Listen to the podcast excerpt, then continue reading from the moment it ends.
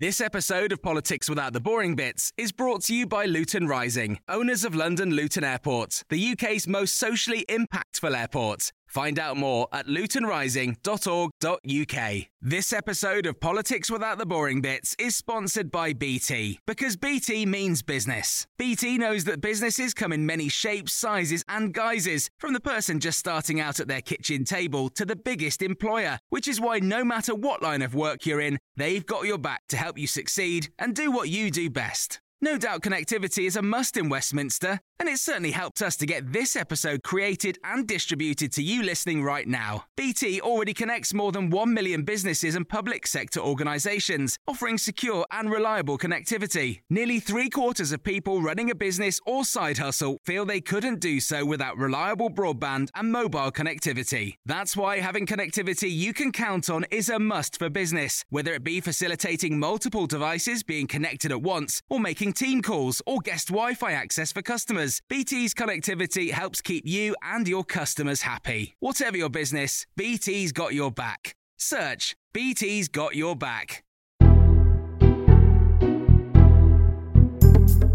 Hello, I'm Matt Chorley. This is Politics Without the Boring Bits. Coming up on today's episode, are you ready for President Trump, the sequel? We take a look at what the results from the Iowa caucuses means for the race for the White House and what does it mean for Britain's transatlantic relationship? We'll also bring you a taster of this week's How to Win an Election podcast, too. And don't forget, you can get in touch with me at any time. Just email matt at times.radio with your complaints or questions or grievances or just comments about my face on the new logo. And don't forget, if you like what you hear on the podcast, you can join me for Politics About the Boring Bits on Times Radio. Listen for free on your DAB radio, on your smart speaker, or download the Times Radio app. That's Politics Without the Boring Bits, weekdays from 10 on Times Radio. Now, the problem with sequels is they're never quite as good as the original. Ace Ventura, When Nature Calls, Crocodile Dundee in Los Angeles, Home Sweet Home Alone, genuinely one of the worst films I've ever seen. Dumb and Dumberer. Uh, speaking of which. And I really think this is time now for everybody, our country, to come together. We want to come together. Yeah, come together. Uh, as if, yeah, he's back. And this time he means business. We'll look at what President Trump the sequel looks like a bit later. But he's not the only one in the mood for a return to the good old days. Boris Johnson has got his eye on the door of number 10 again. Apparently, he's put in a bid for the Downing Street door that they've used on the Crown. According to The Sun, there's an auction going on right now for props. Clearly, Boris Johnson hoping to recreate past glories, giving victory speeches, shaking the hands of the great and the good, and banging on the door late at night when Carrie's locked him out. In fact, talking talking of bad sequels, Rwanda is back. Hurrah! Says a grateful nation. What do we want? More amendments. Said nobody. Uh, Rwanda, the Rwanda bill, very much the police academy mission to Moscow of Commons rebellions, uh, I would say. Although Lee Anderson, the deputy chairman of the Tory party, who is threatening to oppose the government and back some of the amendments, despite being part of the Tory leadership, he insists that's totally normal. Well, it's not. This is not a rebellion, Patrick. This is this, this is about uh, making sure that the bill is beefed up a little bit. So there you have it. The deputy chairman of the Conservative Party threatening to vote against the government that he's supposed to be the spokesman of is not a rebellion. And now, as we always do on a Tuesday, a little taster of this week's edition of the How to Win an Election podcast with Peter Mandelson, Daniel Finkelstein, and Polly Mackenzie. Today, we were taking a look at how to win a by election. Polly, they're a big. Uh, the Lib Dems love them, don't they? Well, what's great about by elections is they're massively different uh, sort of contests than a general election. Because the one obvious thing is that the future of the country is not at stake, which means you get a number of things. One, you tend to get much lower turnout. Um, you also can get much bigger swings. Um, and you can shift the political kind of mood in a place because it's so concentrated and people can safely sort of send a message to the government. Mm. And so whether it is about a local thing, you know, which might be some uh, there's a field that somebody wants to build some houses on, which you can sort of turn into a into a into a big issue, or whether it's uh, the Iraq War or a particular terrorism vote or uh, getting police on our streets, you can just turn it into a sort of single issue referendum on whether the government's any good. My um, view of them like is, all his strategies. Look, well, actual elections are, and like local elections actually, are important because they are about how people locally are governed or represented, so they're very important in themselves. But as indicators of national opinion, while they give you a taste of it, they're nowhere near as good as an opinion poll. I mean, you would never conduct an opinion poll by saying we're going to concentrate on one constituency, let everyone do an unfeasibly large amount of voter contact, um, pose them a completely different question, which is who do you want your MP to be your MP, rather than simply the question of who's going, who do you want to be prime minister, which is a different question, um, and um, organise it at a completely different time to everything else. You'd get a terrible result, which is what you do. So, so I don't think by we we take them incredibly seriously, and we think they're important. They're important in themselves. They're national elections that are worthy of covering because a member of parliament is important.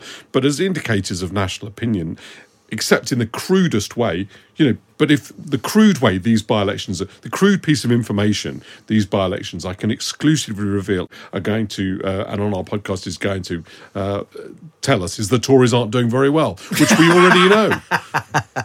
yeah, they may not be scientific, Danny, but they do they do create momentum and they do have. Give me some examples. They do except have, Darlington, Darlington, where Ossie O'Brien beat Tony Cook uh, just near to the election, which may have stopped the SDP going past Labour in 1983. 1983. Uh, just because it had come well, after, I think the. Gr- one other, but maybe no, Greenwich. No, no, no. It, it, de- so, Bermondsey was before it, which yeah, was yeah. a big nail in Michael Foot's coffin, uh, and Greenwich uh, was in February 1987. Yeah, later, later, uh, later. where so that really stymied so there was Labour's momentum. momentum give me an example. going into the general election in, in, in that year. These don't affect the uh, the big results because very few things really do, and I just think the impact of some Danny, by election. I'm, I'm not, saying that the Labour would have won the general election of 1987 had it not been for Greenwich that, that February. But I tell you what it did.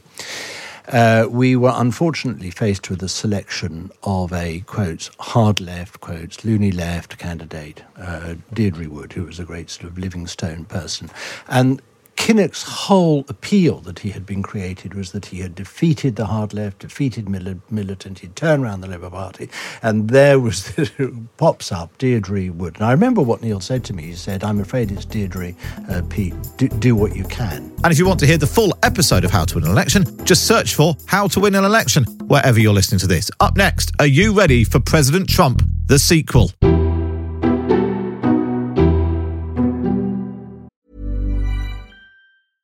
Hiring for your small business? If you're not looking for professionals on LinkedIn, you're looking in the wrong place. That's like looking for your car keys in a fish tank.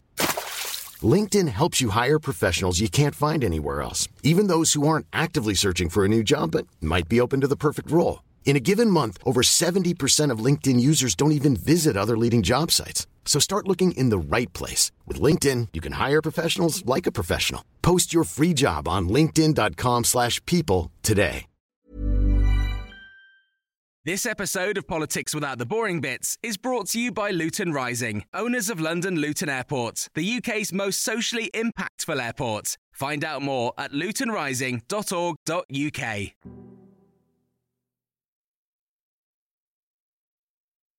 The Big Thing. Donald Trump has completed his first step on the road back to the White House, and it could barely have been more convincing. The former president won the Iowa caucuses with 51% of the vote, more than 30 points ahead of Ron DeSantis in second place, obliterating the previous record for the largest margin of error in the, uh, sorry, the largest margin of victory in the caucus uh, when Bob Dole won by 12.8 percentage points back in 1988. In his victory speech, Donald Trump called on the country to come together. And I really think this is time now for everybody, our country, to come together. We want to come together.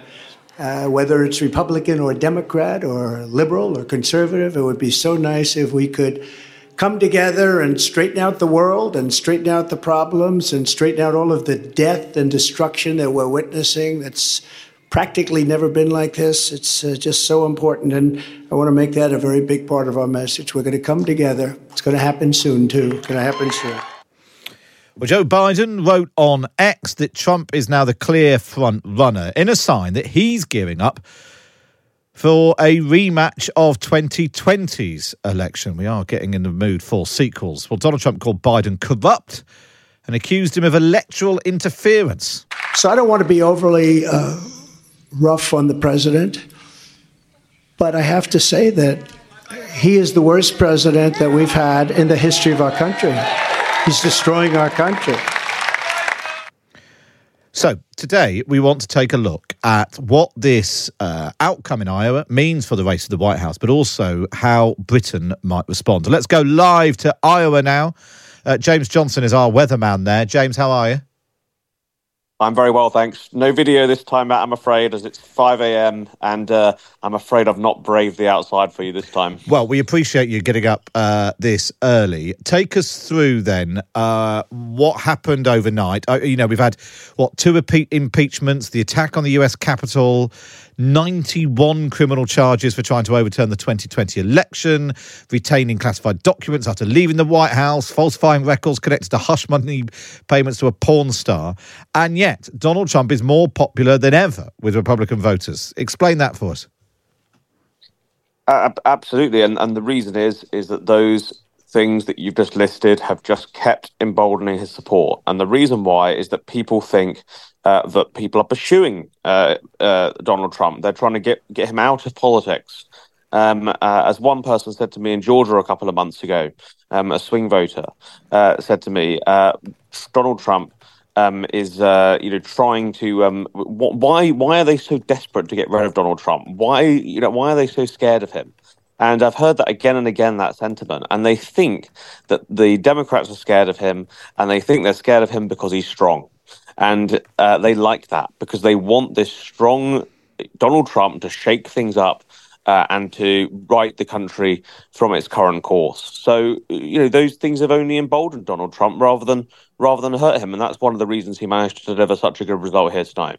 So well ahead uh, of his uh, rivals. Let's take a look at some of those to see where they now stand. Is there any path for them to? To beat him to the nomination. Ron DeSantis came in second place and took the opportunity to have a dig at his doubters in the media. They were just so excited about the fact that they were predicting uh, that we wouldn't be able uh, to get our ticket punched here out of Iowa. But I can tell you, because of your support, in spite of all of that that they threw at us, everyone against us, we've got our ticket punched out of Iowa. He's got his ticket punched. I mean, he's quite a long way behind uh, behind James. Uh, then uh, we've got Nikki Haley, who he managed to beat into third place. She continues to present herself as the most electable of all the Republican candidates. Trump and Biden both lack a vision for our country's future because both are consumed by the past, by investigations, by vendettas, by grievances. America deserves better. Uh, so to be clear, she got 19.1% in Iowa, Ron DeSantis 21.2%, and Donald Trump with 51%. Uh, we should, I suppose, let's just, because for the last time probably, uh, mention the biotech entrepreneur uh, Vivek Ramaswamy made a big splash in some of the TV debates. He's now pulled out of the race, endorsing Trump. As I've said since the beginning, there are two America First candidates in this race. And earlier tonight, I called Donald Trump to tell him that I congratulate him on his victory, and now going forward, he will have my full endorsement for the presidency. And I think we're going to do the right thing for this country. Um, so, so, James, who's got the best chance now? Do you think? I mean, does any you know the the race uh, rolls on to to other states? Um, what impact does Ramaswamy dropping out have? And is there anyone who could, you know, b- bring together the supporters of Haley, the uh, supporters of DeSantis, the supporters of Ramaswamy to sort of combine them into something able to beat Trump? Well, listening to those Haley and DeSantis clips there, you it feels slightly like they were the versions of their speeches that they'd have delivered if they'd have come within 10 points or so of Donald Trump. Of course, uh, they were both 30 points behind him. Uh, this is about as good a result as Donald Trump could have hoped for because it's not clear who can now take on Donald Trump. And the longer that Haley and DeSantis are both in the race, uh, the more um, that allows Trump to keep cleaning up delegates. Uh, as we get further into the contest, m- more of these contests become winner takes all. And what that means is is that the delegates who get sent to the convention in some in the summer to pick the nominee um, uh, at the moment they're allocated proportionally. So, you know, uh, Trump would have got a majority of, uh, you know, 50, 50% or so of the delegates last night. DeSantis would have got a fifth. Haley would have got a fifth. But when we get a bit further in, anyone who wins the primary uh, gets all of the delegates. So, you know, tr- Trump will be able to mop up um, a lot more the more that the, the field is split. One caveat, though, is Nikki Haley. Um, the timing of the primary schedule means that literally only next only a week today, uh, next Tuesday, be in New Hampshire for the next contest, and that is the race in which Nikki Haley has the best chance. And the reason is is that independents vote in large numbers in New Hampshire. New Hampshire's electorate could potentially be almost as much as half uh, made up of independents next Tuesday. And just explain what that Um, means, so James. That's people who aren't fully signed up members of the Republican Party, but they are able to take part in this process of voting for the candidate. Exactly. So they can turn up on the day um, and uh, they can choose a Republican ballot um, without needing to change their party registration or anything like that. So it's a lower bar than it was in Iowa. Um, and uh, that helps Nikki Haley because a lot of her support is made up of independents. So, you know, you really could see, despite the great result for Trump tonight, you could see Nikki Haley springing an upset next week. The thing is, though, Matt, is that the rest of the primary season looks more like Iowa than it does New Hampshire. So I'm not sure that even if she does manage to spring the surprise next week, it's going to last for that long. So finally, James, um, we've talked a lot, a lot about this uh, before when we were doing the monthly focus groups, and you gave advice to Keir Starmer and Rishi Sunak. If you got Nikki Haley and Ron DeSantis in a room, what advice would you give them on the uh, which one of them should pull out, what position they should take? Is there any route to uh, beating Donald Trump? My strong view throughout has been that Ron DeSantis is the best person uh, to take on Donald Trump, and the reason is is that uh, Trump uh, DeSantis can speak to some of the Trump supporters um, as well as those who don't much like him, whereas Haley appeals to really only the anti-Trump part of the Republican Party. Um, if we get to a one v one race, Trump versus DeSantis by Super Tuesday, uh, which is a, a, the day where 16 states vote, so by far the biggest delegate haul available in early March, then there could be something interesting on on on, on the way. But I can't see that happening. So what would I say to them? I think I'd say, you know, look, guys, Trump's not going to offer you a job. Um, one of you needs to drop out, uh, and it's probably Nikki Haley who needs to go. James, thanks so much for that. Uh, Thanks so much for that. I'll let you get back to sleep. Uh, James Johnson from JL Partners joining us live from Iowa. Uh, he'll be back taking a look at British politics uh, next month with our monthly Times Radio focus group. Uh, while we were just talking, someone's been in touch, Nick, to flag a graphic uh, saying if you're tempted to draw sweeping conclusions of what happens in Iowa, pointing out that in 2016 Iowa was won by Ted Cruz. In 2012, it was won by Rick Santorum, and in 2008 by Mike Huckabee. Uh, those three men all having something in common. They didn't go on to uh, become president. Well, Donald Trump clearly the uh, clear favourite now to challenge Joe Biden for the presidency on the 5th of November. So let's take a look now what that means for the UK and the so-called special relationship. We asked uh, our friends at YouGov to ask British voters what they thought about the prospect. 56% of people prefer the idea of Joe Biden being elected, just 18% favouring uh, Donald Trump. Conservative 2019 voters, leavers, and men much more enthusiastic about uh, Donald Trump, with more than a co- uh, quarter of them uh, backing uh, the Republican. Interestingly, and it's you know only a poll and margin of error and all of that, but younger people marginally uh, more enthusiastic by, about uh, Donald Trump uh, than older people. But let's dig into then what Britain might do in in responding to. Uh, President Trump back in the White House. I'm joined now by Kim Darroch, Lord Darroch, who was the British ambassador to the US from 2016 to 2019, resigned after his private criticisms of the Trump administration uh, were leaked. Morning, Kim. Morning. Good to have you with us. Uh, we've also got Sir Liam Fox, Conservative MP, uh, former cabinet minister and great Atlanticist. Hi, Liam. Good morning. And in the studio with me, Sarah Elliott, Senior Advisor for the US UK Special Relationship Unit at the Legatum Institute. Sarah, good to see you. Good to see you. Uh, Liam Fox, uh, let's start with you. The the uh, your assessment of the state of the relationship between uh, Britain and the US and what Donald Trump back in the White House might mean, given that you know the world is looking even more uncertain, unsafe than it did when he left the White House. And his positions on things like potentially leaving NATO, withdrawing from the global stage, um, could could could make that even more unstable. Well, we're in an unusual position because we we have experience of a Trump White House and we now have experience of a Biden White House. So it's an unusual position for the UK that whatever happens, we've already got experience of this, of either presidency. Uh, I don't think that in terms of the core relationship, it makes much difference. Our core relationship is built on intelligence sharing and security. That's always been the basis of the so-called special relationship, and that will remain so. Uh, we, we all quite often get um, candidates coming into the White House skeptical about that relationship. It goes right back to you know George Bush and others. Um, uh, if you remember, after Ronald Reagan talked about the Germany being uh, the natural partner of the United States in Europe, that usually is until we get to a military confrontation uh, when the United States find that Britain is the most reliable partner it has. Uh, that will have been reinforced with events in the last few days in the Red Sea, where again the United Kingdom's not only got the military capability, but the willingness to use it in support of international law and of the American led operation. So there'll be lessons learned from that.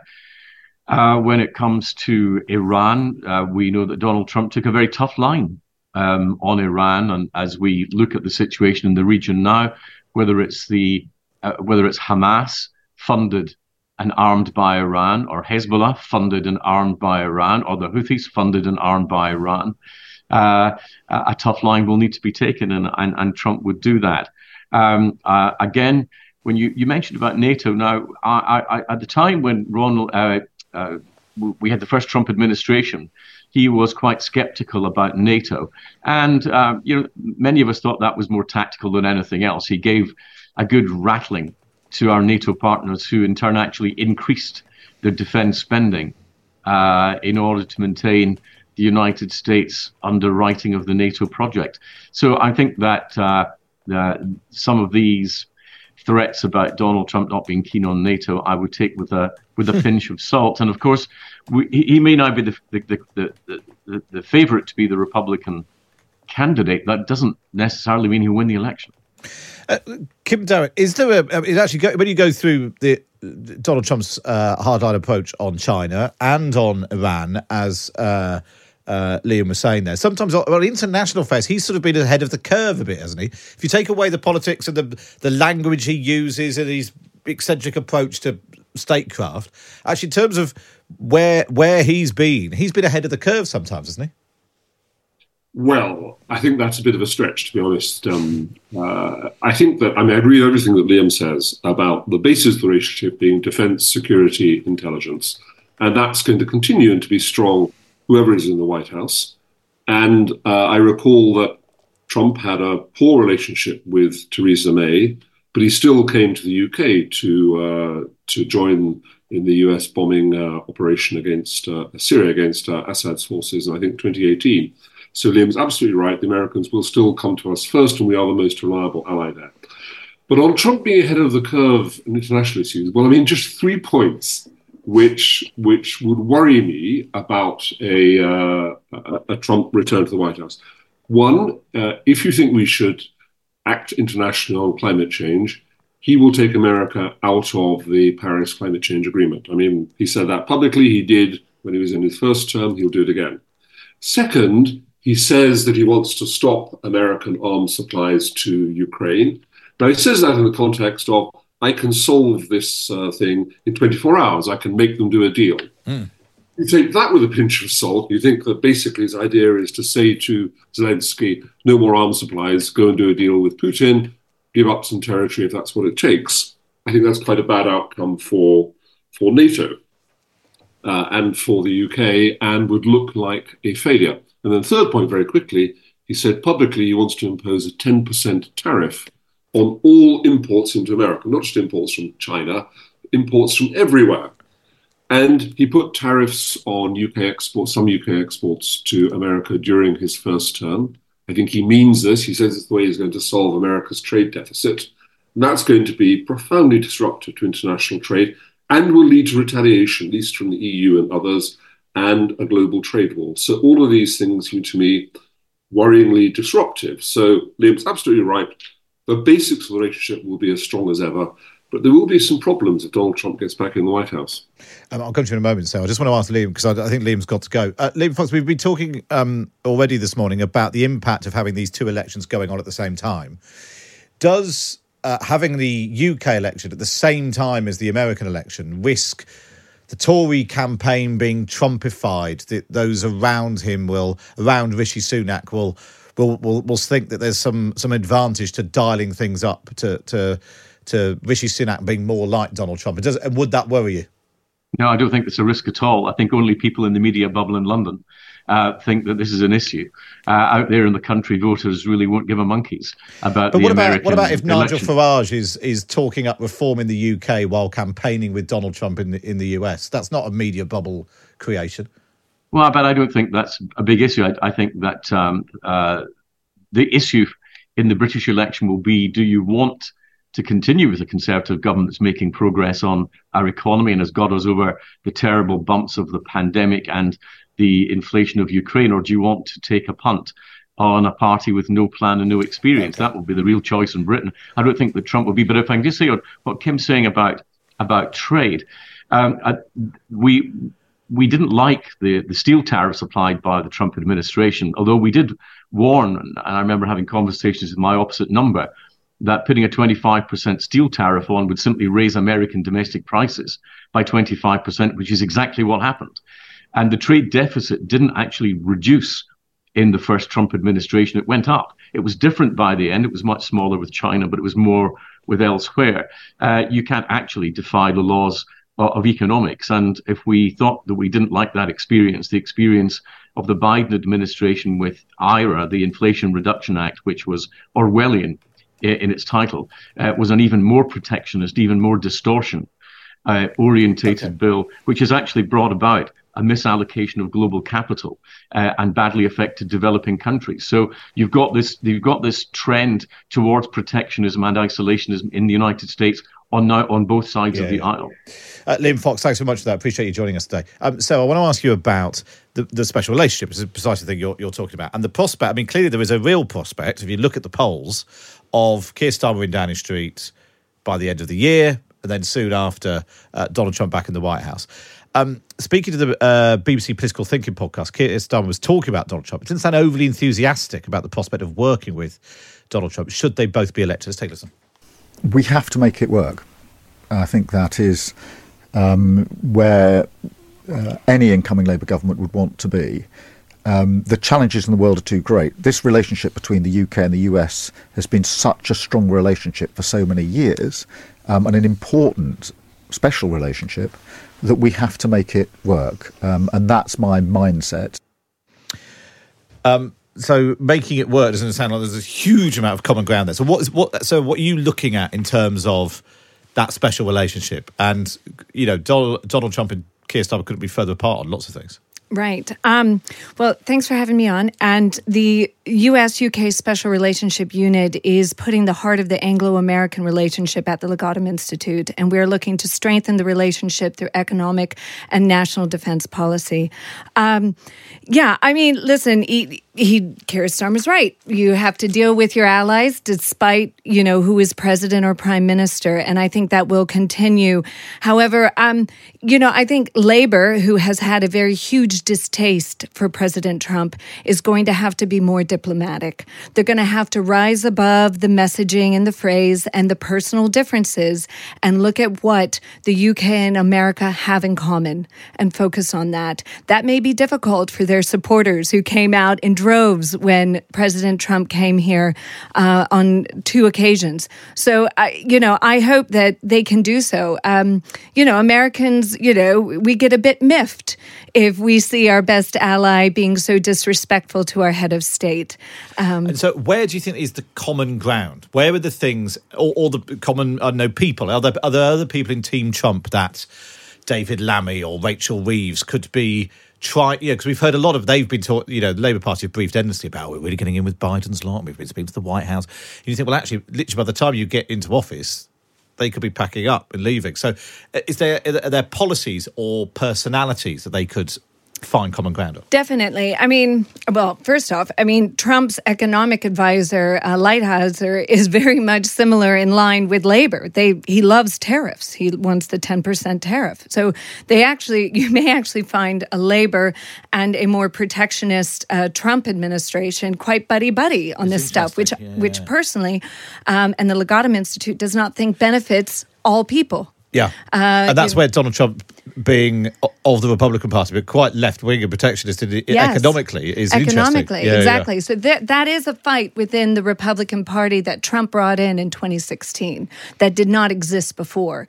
You know, it's a very interesting coalition. It, it's actually flipped. I mean, the party of big business are the Democrats now. The party of the union working man are the Republicans now. So, and, you know, then you have the free trade aspect, and you have people who, you know, want to drop consumer prices, increase, um, you know, trading relations and, and goods and services across, you know, borders. And, and that's, that's so also within the Republican Party as well. The, the policy is, is the, the policy line. So, Kim Darroch, in your, uh, with your experience as a, as a, as a diplomat, what would you be saying to an incoming Keir Starmer as Prime Minister about, or maybe even now, maybe this is a process which needs to start now in terms of reaching out and trying to, you know, as well as being diplomatic in public, what should he be doing behind the scenes? Yeah, this is um, this is difficult uh, because of the nature of the team around Trump, I think. But first of all, Keir is absolutely right, as, you, as in that clip that you played, that he has to find a way of making it work, and um, that will mean holding your tongue on certain things and. Um, accepting things that, that, that you don't like without making too much of a fuss about it, because Trump is not the man who reacts well to criticism. But yes, you have to try to make it work.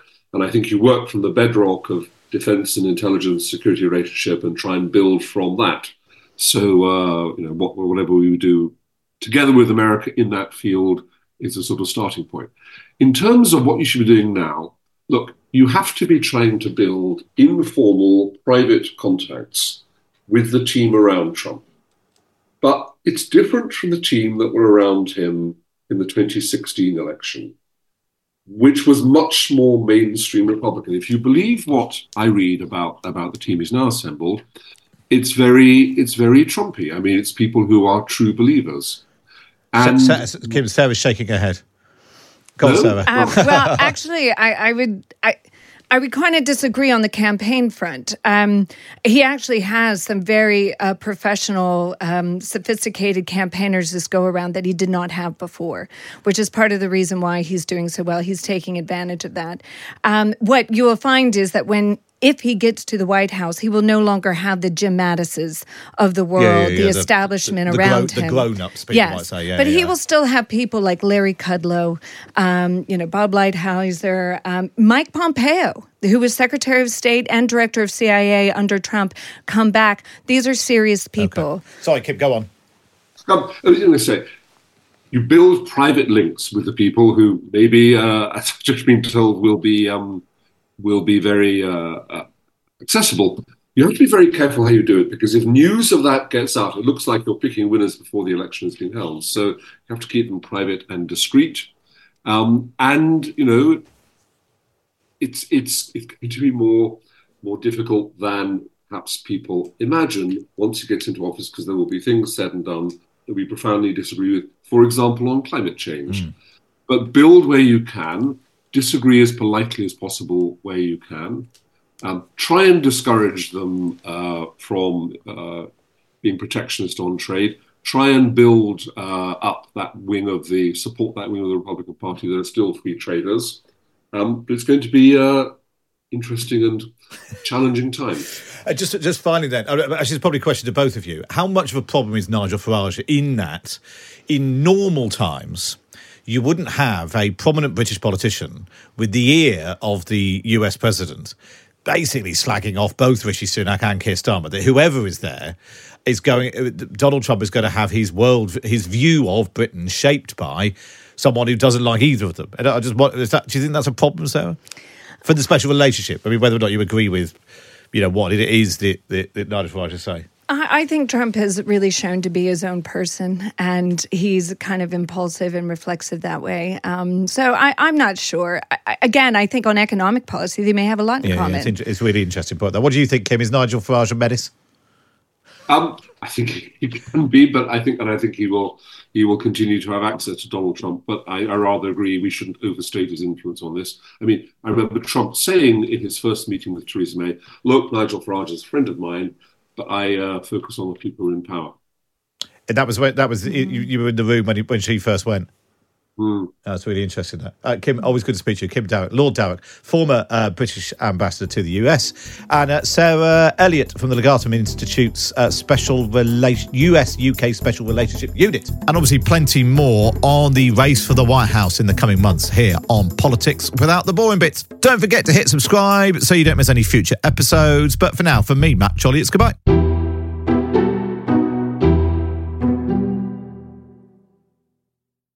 This episode of Politics Without the Boring Bits is brought to you by Luton Rising, owners of London Luton Airport, the UK's most socially impactful airport. Find out more at lutonrising.org.uk. Hi, I'm Daniel, founder of Pretty Litter. Cats and cat owners deserve better than any old fashioned litter. That's why I teamed up with scientists and veterinarians to create Pretty Litter. Its innovative crystal formula has superior odor control and weighs up to 80% less than clay litter.